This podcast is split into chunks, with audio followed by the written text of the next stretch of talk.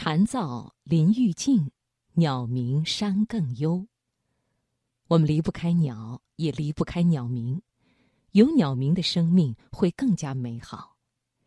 今晚生活中的美学系列，我们来分享李丹芽的文章《枕上闻鸟》。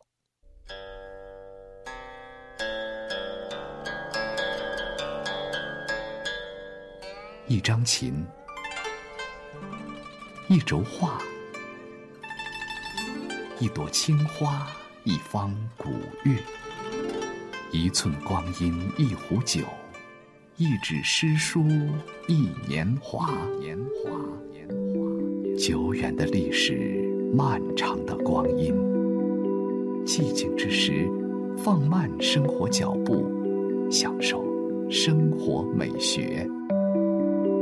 财经夜读倾情奉献生活中的美学，共享一段诗情画意的典雅的人生人生。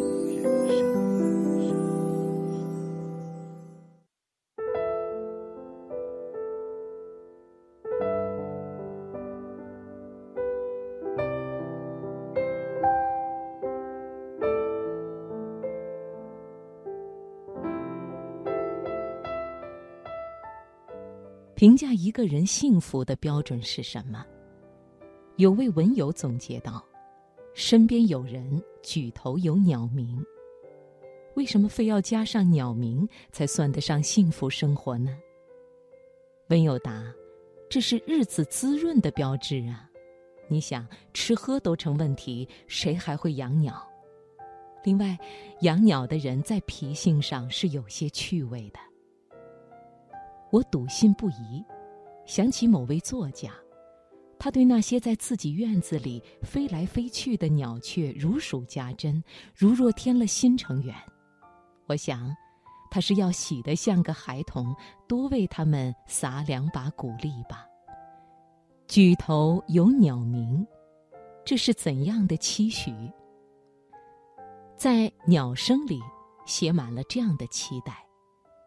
现在已过了春分，正是鸟声的季节了，多少有一些迫不及待的意思。鸟是春天的信使，也是生活的闲笔。候鸟来去，这是季节的信号。一些常驻的鸟雀似故人，在清晨用两三声鸟鸣开启一天的清亮。这一天的日子都是温润盎然的。清朝进士吴锡麟曾给自己的友人写了这样一副手札：“枕上闻鸟声关关，披衣起冠，日色已上纸窗。望宝石竹山，喧豁成路，笑带宛然。足下能同意游乎？已买烧铃以待。